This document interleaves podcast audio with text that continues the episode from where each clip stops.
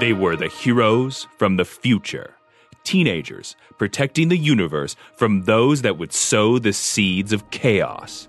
Each had unique powers and abilities, and though they often had their differences, they came together to save the day as the Legion of Superheroes. Now you can be a part of their adventures and learn the history of the future in the Legion Clubhouse. This week on the Legion Clubhouse, it's the return of Pulsar, but not the Pulsar you might be expecting. Karate Kid number 9 The Black Belt Contract. Published July August 1977. Written by David Michelinie as Barry Jameson. With art by Rick Estrada. Synopsis Karate Kid must return to the future to save Projectra's life. We're jumping into the pages of Karate Kid number 9 in this episode, Matthew. Mm-hmm. That There's been true. a, been a couple of issues since we looked at the Karate Kid. How about you fill us in on what was going on in the between times? Sure. We covered issue six in a previous issue. Issue seven of The Karate Kid featured Karate Kid's desperate battle against the Gyro Master and his terrible gyroscopes. Uh, Wait, isn't there a about- villain? Isn't there a villain in the DC universe called the Top? Like a Flash villain is. called the Top? So how is There- the Gyroscope Man different from the Top? Well, that's an interesting point. The Gyroscope Master, in fact, is the top, or rather, What? was written as the top. But David Michelinie, who's writing this under the alias of Barry Jameson, didn't realize the top was dead, so they just reskinned him as the Gyro Master. So I'm curious, when do we?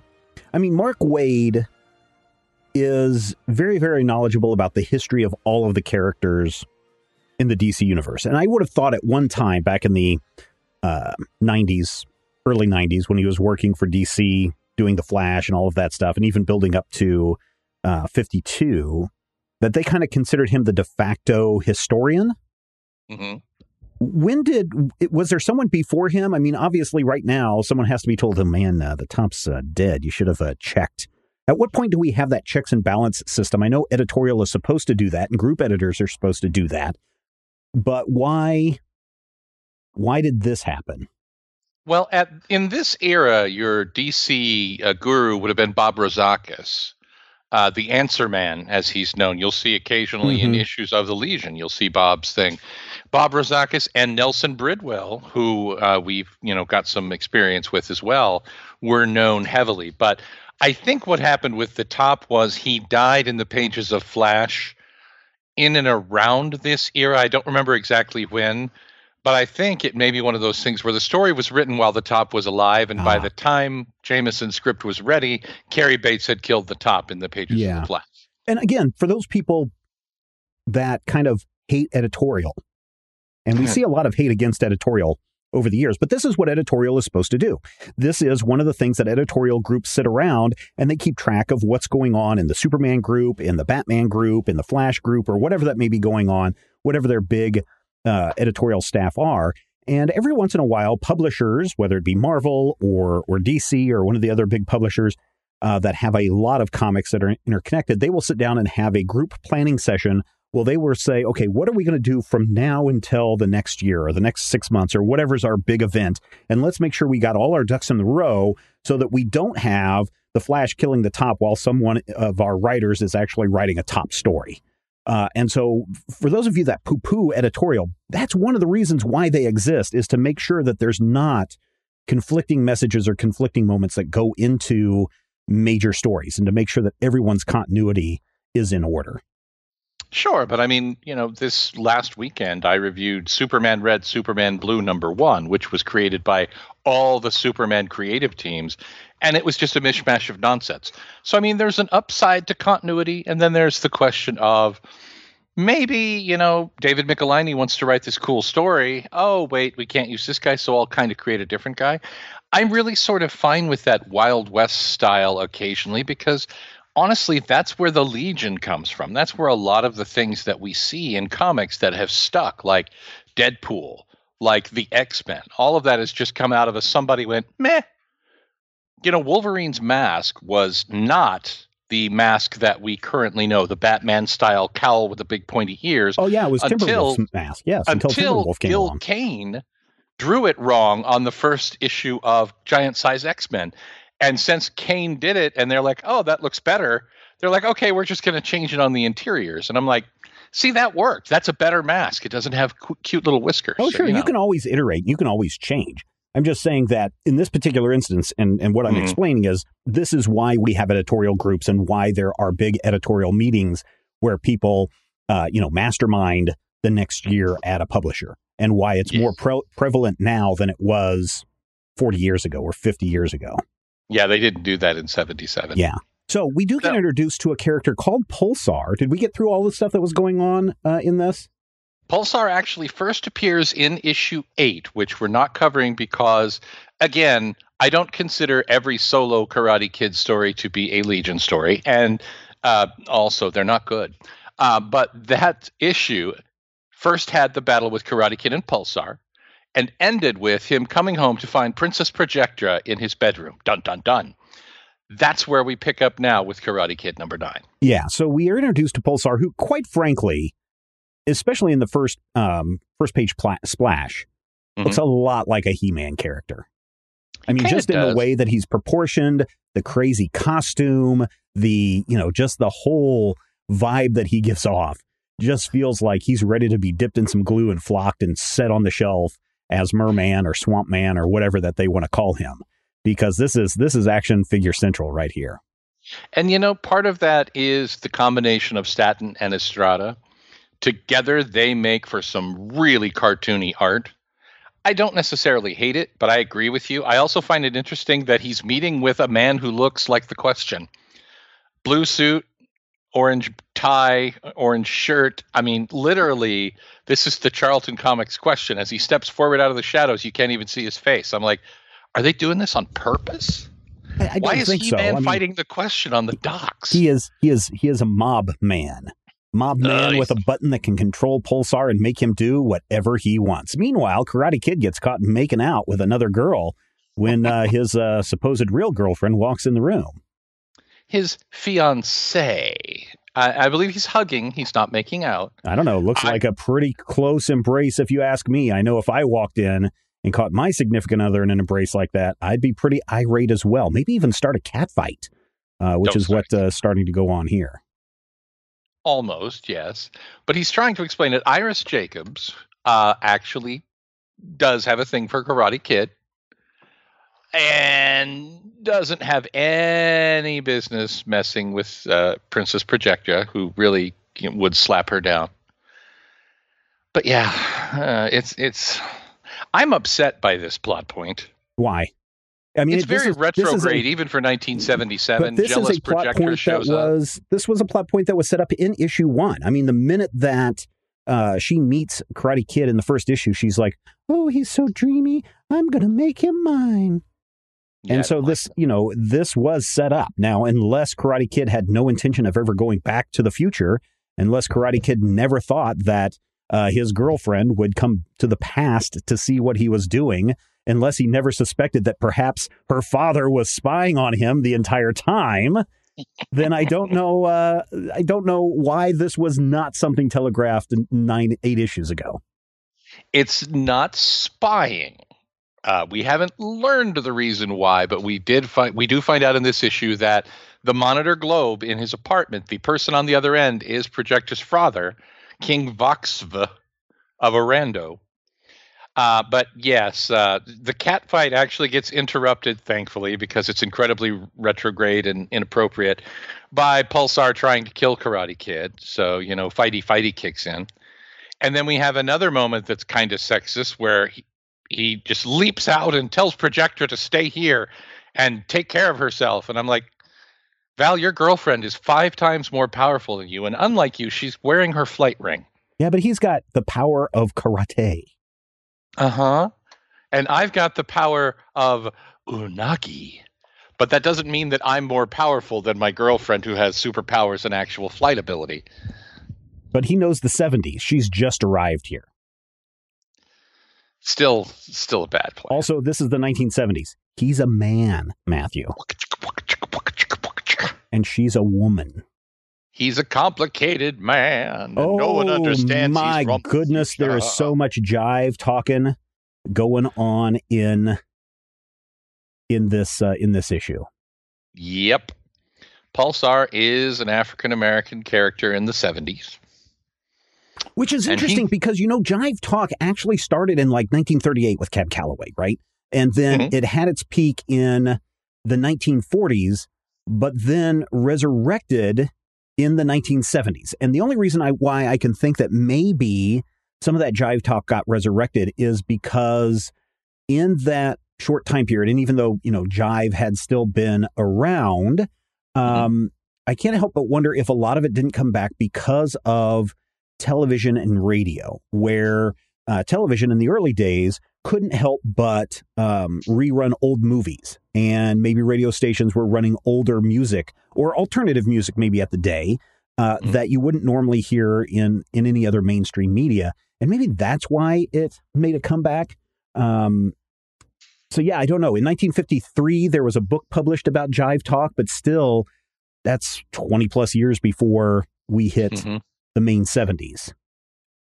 That's an interesting point. I mean, I don't know if it's a cyclical thing or not, but I mean, if you get into the 70s, it became almost a badge of honor to have that character in, you know, a comic book or in a sitcom, the character who did have that, you know, that kind of street jive turkey lingo. Mm-hmm. You see it. You see it with uh, Venus Flytrap in WKRP in Cincinnati.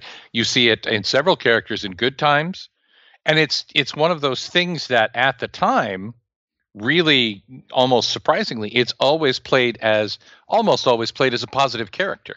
Yeah, and I, I, know we- really appreciate that. I know we talk about uh, jive and use that term. I don't know if that is the actual term that was still used in the 70s, but most people associate the slang of the 70s with jive. And maybe because it was prevalent in the black community and started with the black community in the in the 40s or in, in the 30s and 40s.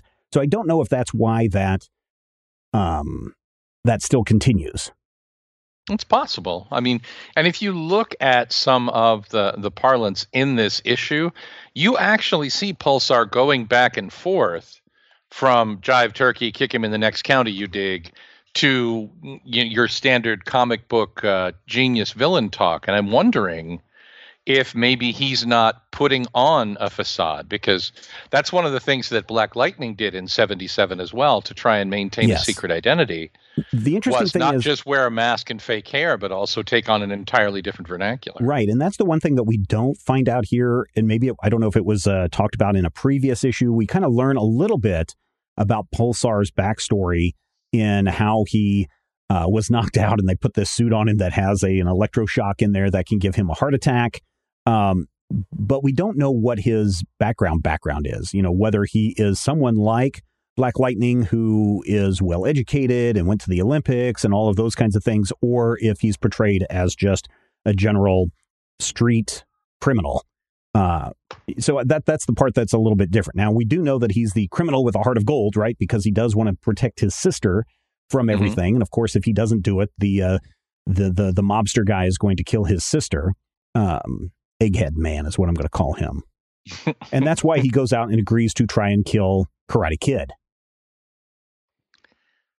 Let me- Yeah, his name is not Egghead Man, but Well, I'm going to also is drawn very much as an egghead, and that's another one. If you look at that page, that is super cartoony. Well, a lot of what we see, so when we see Karate Kid, when we see Princess Projectra, when we see his apartment, that's pretty much straight up kind of um, art that we would normally associate with this time period. But Mhm. perhaps tying into the reason why I think that Pulsar looks like a He Man character is anytime that Pulsar is on the page, especially when he's dealing with uh, the, the boss guy and his and his sister, everything takes on a more cartoony feel to it. And I don't know if it's because of uh, the artists that we have in, in this uh, Rick Estrada's art, because normally he does really great at portraying, you know, the karate moves and the other uh, uh, action poses that we've talked about before. So I'm just Mhm. very surprised that all of a sudden we get into some very cartoony territory in this is- issue. It's the inking of Joe Staton. Joe Staton has a very cartoony style. If you look at his work on E-Man, his work on uh, New Guardians in the 80s and 90s, Joe Staton is a very cartoony artist. Mm-hmm. And I feel like certain pages look like they are, have more Staton than they do Estrada. Mm.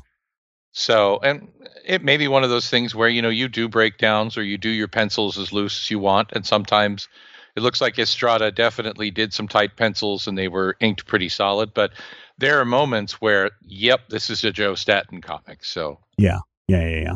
So eventually, Karate Kid and Pulsar both get thrown into a giant human-sized microwave because apparently every restaurant has these these yes, days, so that you can so that you can flash fry a cow and serve it to your customers. Microwaves, which uh, we are explained, uh, cook things from within using sound waves. Oh man, I remember when my parents got the first microwave. It would have probably been probably 1980-ish, 1981, 82, somewhere around there. Early 80s is what I remember. Around the same time we got our first VCR. Um, and I remember it was always one of those things where it's like, don't stand too close to the microwave. Those those energons are going to come out and and cook you from the inside. It's great for making coffee, but don't stand too close, kids. And uh, yeah, so it's weird to see a comic book actually inject some some science into this issue. Sort of science. I mean, a giant room sized. Uh, first of all, the microwave is filled with steel hooks. And I don't know if you've ever put aluminum foil in the microwave. Yeah, like I know steel, I have. Though. That's not steel though. That's aluminum. Oh, that's steel. Yeah. So so you know what's what's the inside of your microwave coated with? Not plastic. Uh, mine is actually mm. plastic. It's mm, all plastic. Well. I have a plastic. So, yeah, microwave. no, but I'm glad that they're putting in some science into this. Uh, and we do get a little bit of a backstory on the origin of Pulsar in here as well.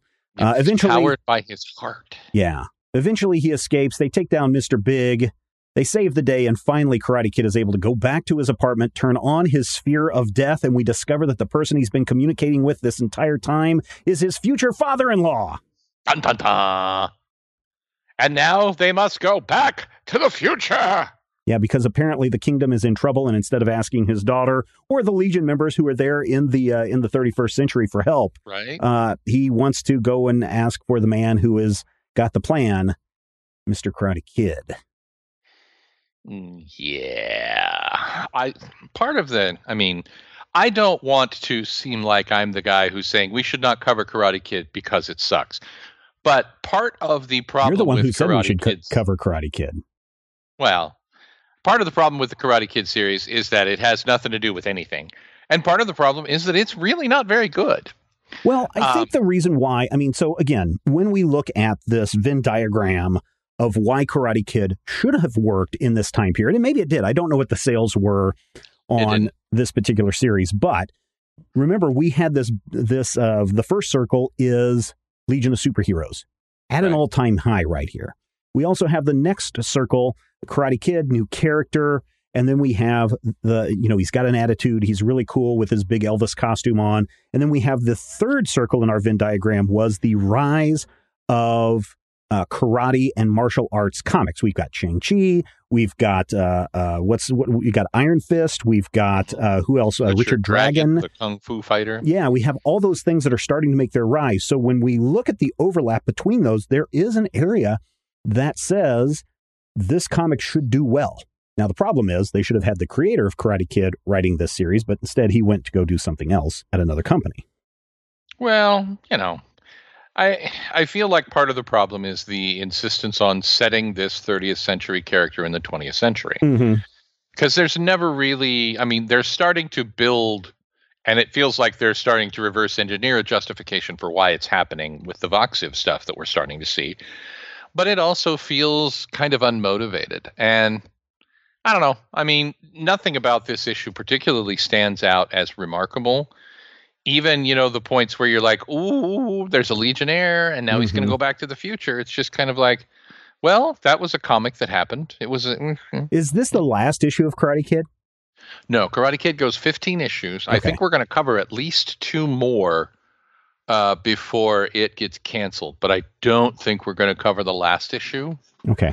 And interestingly, um, usually you know, we will make the joke about how no one ever heard of Pulsar again. Pulsar, we never hear from Pulsar again, ever. We actually do oh, hear God from Pulsar it. again. About six years after this issue comes out, an issue of Batman the Brave and the Bold nice. wraps up all the plot lines from this series. including killing Pulsar for literally no reason. Nice. All right, Matthew, Yeah. here is a slang terms of the 70s quiz for you. All Some right. of these will be pretty easy. Some of them may be a little bit more difficult. This is on a website called inthe70s.com. In the 70s. So the word that I'm looking at here is skinny. Now you can ask me to give use it in a sentence, or um, but I need the definition of skinny. in a 70s slang context? Yes. Oh, can you use it in a sentence? Let me give you the skinny on the deal. Oh, the truth. Okay. Uh, can you dig it? Are you fully recognizing the reality of this situation? Do you understand it? Are you feeling it? Psych. Uh, like to mess with someone's head to psych them out? Yes, to trick someone. Okay. Uh, don't be such a spaz. Where spaz, I think, is the the key word here. I believe spaz is an ableist and pejorative term. Uh, an ableist? No, No, no. they're not Uh, making uh, fun uh, of people with like eye disorders or something. No, no, no. They're making fun of people who are A accident a prone, nerd? accident prone, klutzy, or just stupid. Okay. Far out. Far out. Something that's far out is good in a really, really awesome way. Yeah, it's so like we would say it, that it was cool. What is Yes. lay a gasser? I'm sorry, what? Lay a gasser. Uh, I'm going to say break wind. Yes. Uh, let's see. Your mama. That is uh, an attack phrase Okay. where someone says, You're an idiot. And I'm like, Your mama. Book or booking? Um, to put someone in jail? No. To get a date with someone? To run quickly. Oh. We got to book oh, it. so we're going to book it. Yeah, yeah, yeah. Okay. Catch you on the flip side. I will see you later, friend.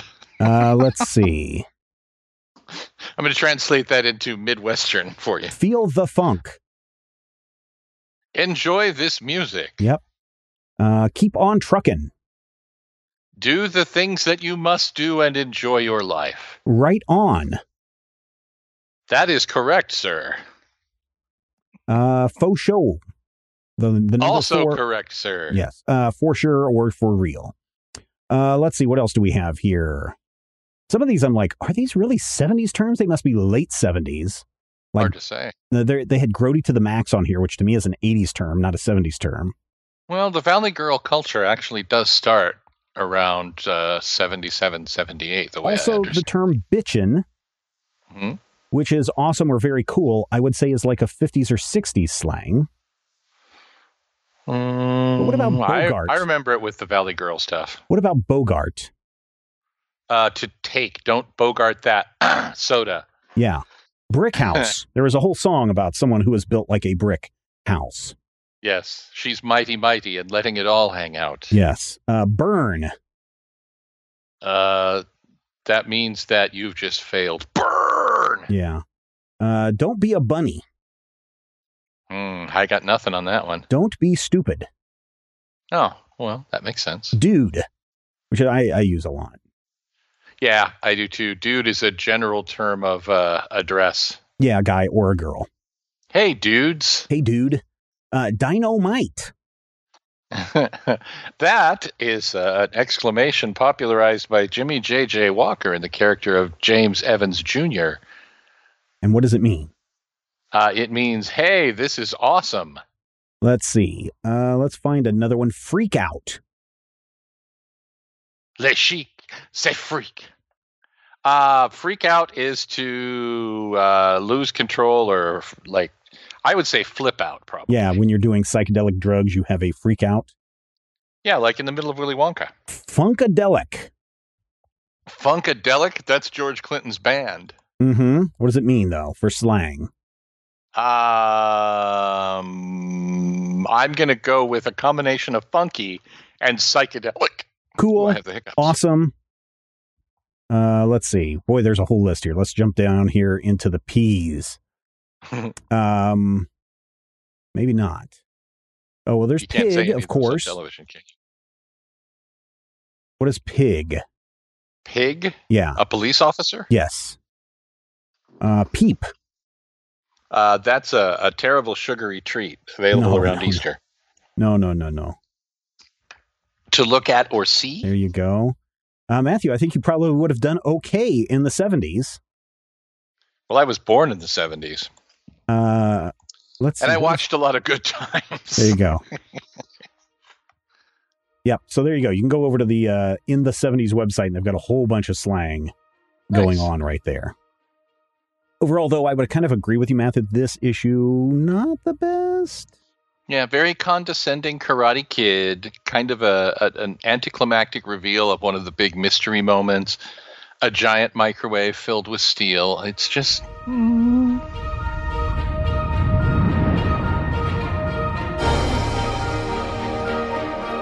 If you enjoy the show, we would appreciate your support. You can find out more and become a Legion Clubhouse member at patreon.com slash major spoilers. So there's an interesting bit of information that I noticed while I was reading this particular comic. Now, I haven't done a lot of research. It was very apparent, though, in this particular issue, and that is the huge number of ads that were in this issue. And I went back and counted. Uh, this issue has 16 pages of ads, 13 if you don't count the inside, front, and back covers and the back cover of the ad. So, you know, take the inside, front, inside, back, and the back cover, remove those. You end up with 13 uh, pages of ads for a total of 17 pages of story.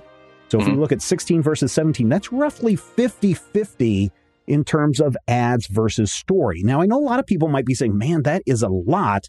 But you have to remember when you're watching uh, television shows, 30 minute uh, sitcoms these days, used to be they would run right around 27 minutes. Now they're back down to 24 minutes. And I think right, right around now they're between 21 and 24 minutes mm-hmm. for a 30 minute show. So that means like almost a third of that time that you're watching television, if you're on cable or however you're watching your television, commercial television, a third of that is going to be ads. 50 50, though, does seem like a lot unless you take into account that this issue is still only 35 cents. And that's something that a lot of people, again, I don't think realize that part of the reason why these prices were, be, were able to be kept so low Mhm. is because of the ads. The ads are paying for the cost of the comic. And sometime in the late 80s, early 90s, uh, as they made the switch from, you know, newspaper print to the slick and glossy paper that we have today, the number of ads inside the comic went down, which meant that if the publisher wanted that slick, glossy paper, they would have to eat that cost themselves, or, as what happens with most businesses, they pass that cost to the customer, and we start Yep. to see the price of a comic rise. Now, I don't mind ads. 50 50 did seem a little much in this particular issue. Uh, but, you know, if you've got a fourth of a quarter of your comic book is ads, and they're good ads. I'm not talking about just the got milk ads that usually run in these these magazines. Right. Uh, but you could probably knock off a buck, buck fifty, two dollars on the cover of today's comics and get some of those comics back down to a buck fifty an issue or two ninety nine an issue. And I but think you have would to ask yourself, Yeah. who's going to advertise in comics? Well, uh, I think there's a lot of so. First of all, merchandising. So there could be house ads, which uh, can also cover the cost. So you could advertise other uh, comic book properties, or you could advertise merchandise, which comes out of another branch of the company's budget.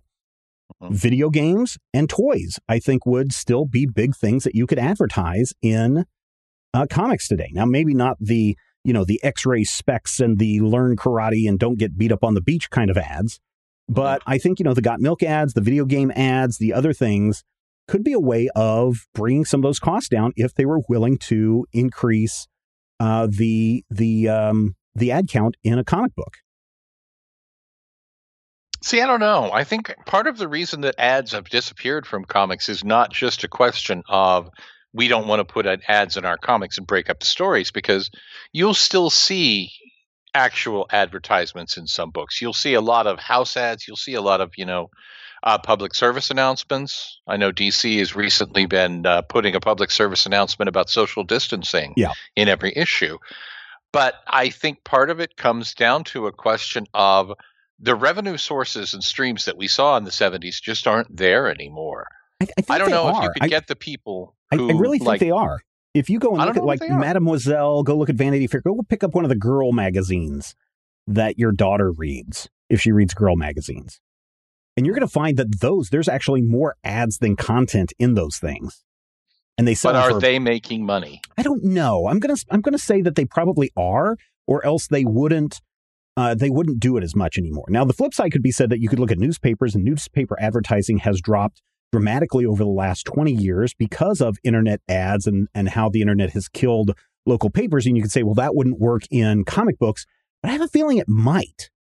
The problem would be that the comic book publisher is, is probably expecting, oh, you want to advertise in Batman? Well, that'll be a ten thousand dollar uh, cost uh, if you want to advertise in our Batman comic. And maybe that's true.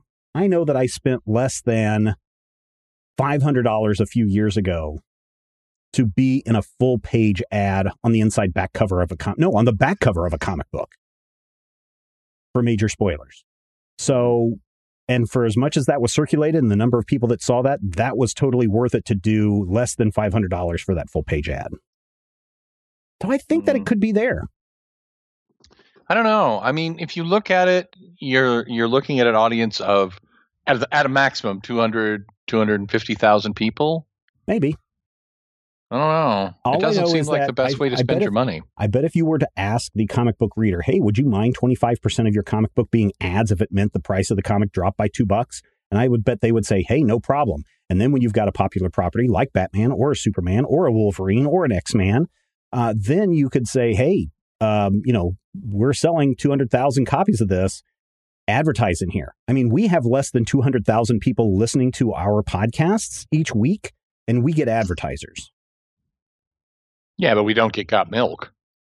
Uh, we could have if Got Milk was still a thing. And also, I I have a there's a line that I will draw when it comes to ads that we run on our podcasts. Uh, we could be we could be swimming. You, dear listener, could be swimming in ads right now if you wanted to hear about penis pills and uh, hangover drugs and the benefits of CBD oil and all of that stuff.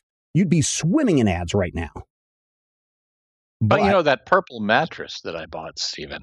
Oh yeah, we would definitely have a lot of that stuff too. But I'm just like, you know, I'm not doing we're not doing some of those predatory things. We're not selling supplements like some people do on their podcasts. And those people that sell the supplement ads, that sell the herbal teas and the CBDs and the and the the blue pill kind of stuff, they make a lot of bank with that. So much so that, you know, they get bought up by companies like Spotify. So I think that I think advertising can still work in comic books.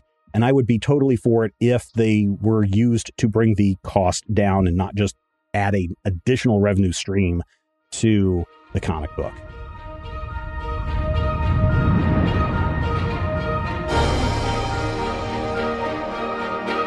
Superboy and the Legion of Superheroes, number 231.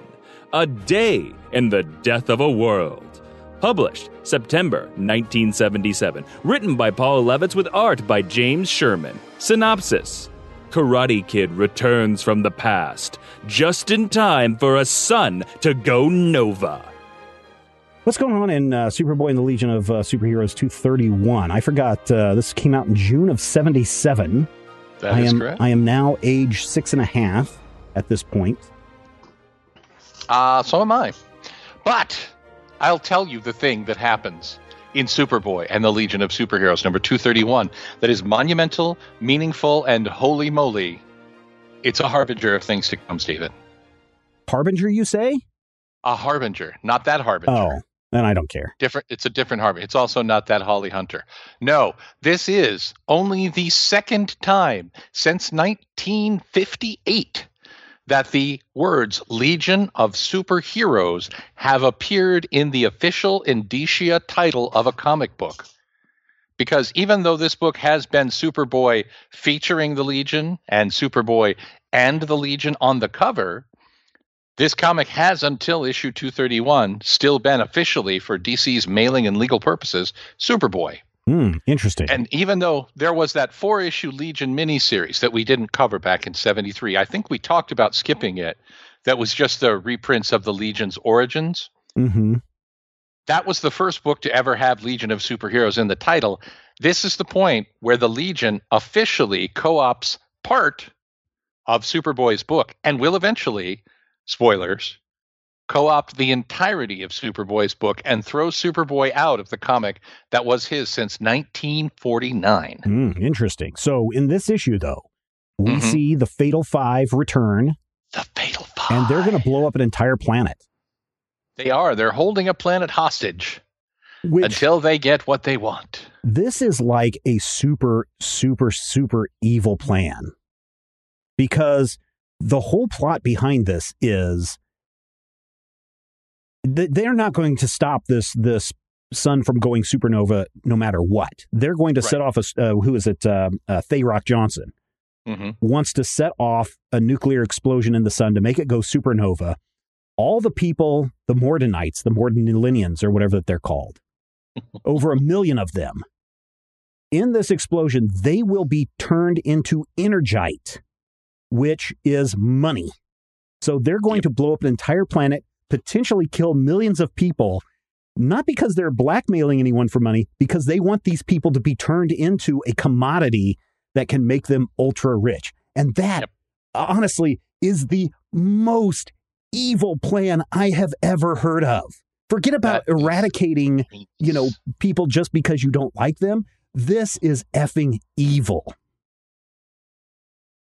It is truly heinous. And the really, really obnoxious part of it all is the fact that as the issue starts, not only are they holding the whole planet hostage, they've stolen a couple of legionnaires to try and use that as leverage to keep Uh-oh. the Legion from getting involved. Who, who could that be? Who could that be? Well, I'll give you a hint. The first half of this episode was one of their books featuring the other one of them. Well, actually, the previous issue we just covered featured both of them, Princess Projectra and Karate Kid, and she can't keep her hands off of him as he glides through space, which is probably why the ship is going uh, weaving in and out through traffic uh, because Mhm. she's just all over him in this in this first panel that we see them together. Yep. They have returned to the future, as we will see in the next issue of Karate Kid, but this has to fall in between issue 9 and issue 10, chronologically speaking, for the story to make any sense. Mhm. So, Karate Kid, Princess Projectra, who, by the way, looks really, really, really good under the pencils of uh, James Sherman. And I'm not saying like, oh, she's half naked or anything. Just a beautiful, beautiful girl. She looks kind of like No, no, we know what you meant. from you know Gilligan's Island. Yeah. But yeah, she and Karate Kid are taken. Uh, Colossal Boy has his sleeves back, so nobody knows who he is. There's another interesting thing that happens in here that I was that kind of surprised me when I first read it. Mhm. is when they are abducted, there is a giant ship, like a big mile long ship, Mhm. that is tractor beaming them into the undercarriage of the giant ship. And the only thing I could think of is wow, they've stopped borrowing from Star Trek and they're going full on Star Wars in this issue. Now, Star Wars came out May 25th, 1977. I'm sure there were trailers and stuff that were out there. I'm pretty sure the first trailer included that opening shot from Star Wars where the um, the runner is trying to escape the Imperial cruiser. And I can't help but wonder if this didn't inspire that art. Now, again, the, it's a month apart, so you're not actually having this comic being put into production after the release of Star Wars, Right. but trailers are out a couple of months before that. So I could definitely see some inspiration being drawn into this comic. Yep. I mean, this book was on the streets in July of 77, so approximately 30 to 45 days ahead of time, it's definitely possible. Yeah. So everybody's captured, the Legion members. They don't know that the um, planet is essentially being held hostage or what's going on. So they are helping on the planet uh, everyone into their Jupiter 2s so that they can escape off world and go to a new location. And Mhm. in the meantime, uh, even Superboy and uh, the rest, Mon-El and the rest, are trying to craft new uh, rescue arcs, I guess is what they're called. And Mhm. then we discover the evil plan and how the Fatal Five are involved in all of these. And man, again, all I can say is this is evil, evil, evil from the top down. Every Yeah. single one of them, every single one member of the Fatal Five are on board for this plan because it knows that they are going to have such incredible wealth that it will allow them to do anything. And Levitz is really starting to fire on more cylinders because there's a lot of Legionnaires in this issue, Mm-hmm. and they're I mean, they're splitting up in ways that make sense. Brainiac 5 and Element Lad are trying to figure out how to analyze the sun and keep the reaction from blowing up, which makes perfect sense. You got the brain guy and the guy who can literally turn elements into other things. You've got Superboy doing some heavy lifting. You've got, you know, your Saturn Girl and Shadow Lass trying to evacuate people. Mhm. Colossal Boy is on hand to punch out Validus, who, by the way, looks huge. Validus is enormous in this issue. Yeah. I, I could have sworn Validus was like 15 feet tall, but in here he's easily 60. Yeah. Oh, yeah. And and uh, Colossal Boy is able to match his size. Maybe not his strength, Mhm. but definitely matches his size. Also, the art when um when Element Lad and uh, Brainiac are in space. Mhm. Element Lad is totally hippie dude, and Brainiac Five is totally Grandpa Grandpa Jones uh, in this, uh, which is Well- interesting because when I look at this particular page where they're fighting the Emerald Empress in space, I can totally start to see some of the cartoony stylings that the Moys would use later in their run of the Legion, uh, with the with the new volume of the Legion when it gets launched in the uh, in the 80s and ni- or early 90s. Yeah.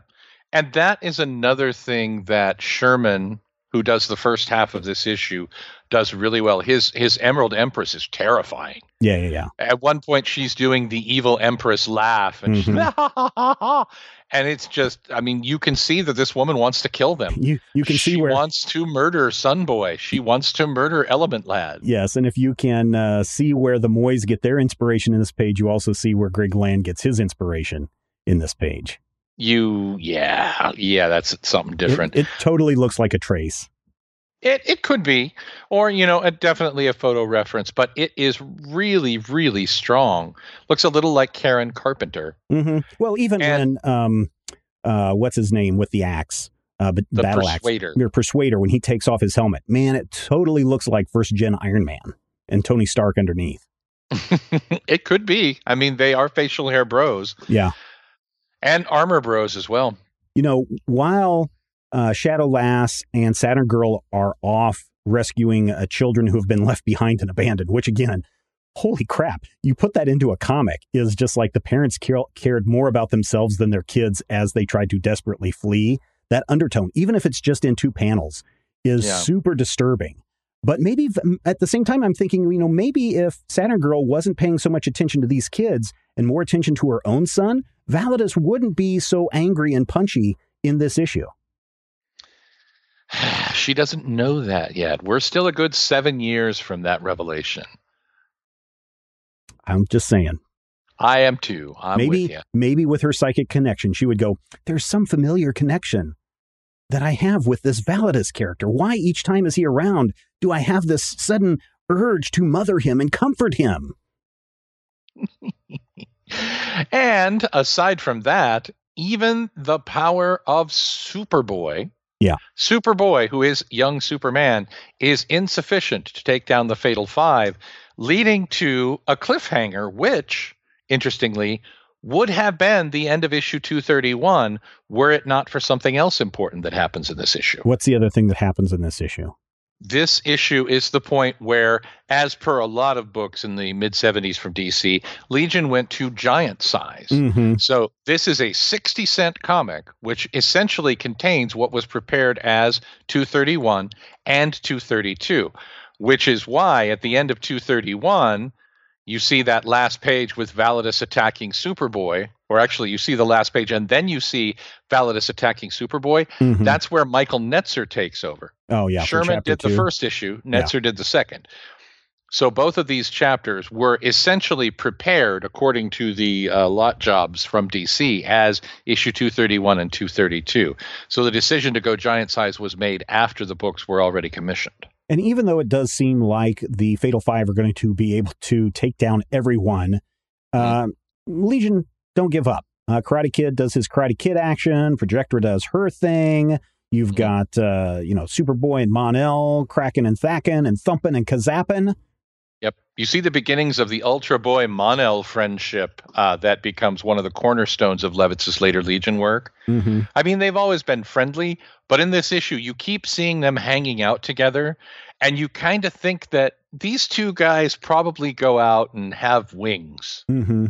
You know, they they they hang out socially, and I really like that. So even though they are able to get everyone off the planet, there's no way they're stopping this star from going supernova, and uh, they're able to escape in their Star Trek ship uh, bef- as it's exploding. And then we have this weird panel where Superman's wearing his cape like some weird robe thing, like he's some messiah giving some lesson that we must all learn. Is a really weird panel, and I'm not under uh, sure I understand why he's drawn that way as opposed to his cape flapping majestically in, you know, a artificial en- environment. I mean, maybe he's cold from being out in space and he's wrapping himself. I, I really don't understand why he's drawn that way. We usually do not see his cape worn like a cloak. I think it's kind of neat, honestly. I, I don't know what the the artistic impetus behind it was, but it's a moment where you're just like, oh, yeah, okay. Yeah. I mean, there seems to be a lot more cape there than usual. You are correct. I wonder if he overstretched it Maybe. in his super stretchy cape stretching. I don't know. It's just it's just really weird. Yeah, but you know, it's also a neat moment to allow him to give the sum up and explain how if it weren't for these meddling kids, Tharok would have gotten away with it all, hmm which is kind of neat. They use Sunboy's power and Shadow Shadowlass's power to fake an explosion, Yep. to fake a a sun going supernova, Yep. and to fake out the Fatal Five and send them to jail. Well, do Sort they? of. Because I thought that they didn't they escape Okay, send them to escape. Yeah, they do get away. and They uh, which the- always get away. yeah the Fatal Five. I mean, and I'm glad that this is a double sized issue because when the Fatal Five are around, you know you are in for interesting times, and this is a perfect story for that. Where you have the giant fake out, you have the "That's No Moon" uh, kind of a moment. You have you know this v- wicked, vile plot to eradicate people just to make money off of them, uh, Mhm. which is just oh my gosh, it- it's this is probably the most evil. There's one exception. This is probably the second most evil plan I've ever seen in a DC comic. The What's the most evil plan? the first most evil plan is in 52, where Lex Luthor gives people superpowers. and lets them all die. And then, when at the height of when he's about to be caught, people are flying through the air, they're using their powers and everything, and he simply flips a switch and turns their powers off, and they plummet from the sky and die. That is the most wicked. Because here he gives he's given people hope and people are like well that lex isn't as bad as he as as everyone says he is. Let me go and use my superpowers. Up up and away! And then they plummet to their death. So he he instantly takes away hope. That is the most wicked. This one here is it just looks like it's going to be a supernova and we've got to evacuate the planet. But then you realize oh no this is where we're going to turn these people into energonite or whatever it is and they're worth a lot of money that way. And then you're going, oh man, that is that is wicked and cruel. So, Yeah. and then the third most wicked thing in DC Comics are the evil parents who left their children behind as the, the planet and the system is about to blow up. Uh, yeah, You know that time that the Anti Monitor destroyed literally billions of people in multiple universes? yeah, but I can That's not that's not even a top five. No, I it's mean, it really isn't. I mean, it's it's just you know, it's a it's wicked, but I would not say that that is the most evil. Does it feel to you like this story is missing something near the end? Because I've read it a couple, three times now, and I just I feel like I miss a page somewhere along the line, or it, maybe something wasn't clarified for me. Because honestly, when you said didn't the Fatal Five get away, I'm like, did they? Well, and the only reason why you make that assumption is because Superboy is like, hey, they were they will now have to learn what it means, and they're going to pay this terrible price, and so it kind of gives this uh, setup, kind of like we saw previously of, oh, they killed our friend. Oh, just you wait, we're now going on the rampage. Uh, so that's why it kind of feels that way. But I don't, I don't know if this feels like it's missing something. hmm Uh, I can, I- like most really great storytellers, oftentimes their endings are super, super weak. Stephen King is a perfect example of this. Able to weave such a wonderful story, get you drawn in, tell you about all these things that are going on, and then he craps on the ending every single time. And I think Paul Levitz is a very talented writer, but maybe he's just I wanted to tell more, but this is only this many pages long, so I have to take out a page or a panel or, you know, three other things that would make this feel more well-rounded just because of of space considerations. Could be. Yeah. So what'd you think of this one? I enjoyed this issue. I feel like this is a really solid one. Uh, there are a lot of moments in here where I'm like, yeah, yeah, that's neat. Brainiac makes an educated guess. Mm-hmm. That is one of those moments where you're just like, wow. That kind of underlines how ridiculously dangerous and out of their element this whole situation is. But it works out for the end. You know, I really appreciate the fact that we have 11 Legionnaires in play. Yep. Nobody feels like they get really short shrifted. Well, except for, you know, the others that didn't get to appear in this issue. Well, there's 24 Legionnaires right now. Getting 11 in is remarkable. Getting 11 in and having everybody seem like they're doing something that Mhm. means something, Mm-hmm. that's impressive. That is really kind of awesome. Yeah. And that wraps up this installment of the Legion Clubhouse. Thank you so much for everyone checking out this show consistently week after week. And uh, we would like to keep doing this far into the future. So if you would, just take a moment, go check out our Patreon page at patreon.com slash major spoilers. And uh, maybe you can help us out right now. If you can, that would be great uh, because we use all of your Patreon money and it goes right back into everything that we do. So that's something that you, our dear listener, has learned this week. Matthew, what did we learn this week? We learned that at this point in the story, they don't know where Dawnstar is from, so they just identify her as from Earth. Uh, we also learned that the Fatal Five are just evil, pure and simple from the eighth dimension. And we learned that somehow in the 70s, Karate Kid learned about whittling, probably from Jed Clampett. Thank you so much for checking us out this week. We will be back again in the future. So until next time, I'm Can You Dig It Man. And I'm Jive Turkey Kid. The Legion Clubhouse is a production of Major Spoilers Entertainment LLC and is produced by Stephen Schleicher. Your hosts were Matthew Peterson and Stephen Schleicher. You can follow Matthew at Mighty King Cobra and Stephen at Major Spoilers. You can follow this podcast on Twitter at Legion Clubhouse. If you have questions or comments, send them to podcast at majorspoilers.com. I'm Jason Inman. Until next time, eat it, Grandpa. This podcast is copyright 2020 by Major Spoilers Entertainment LLC.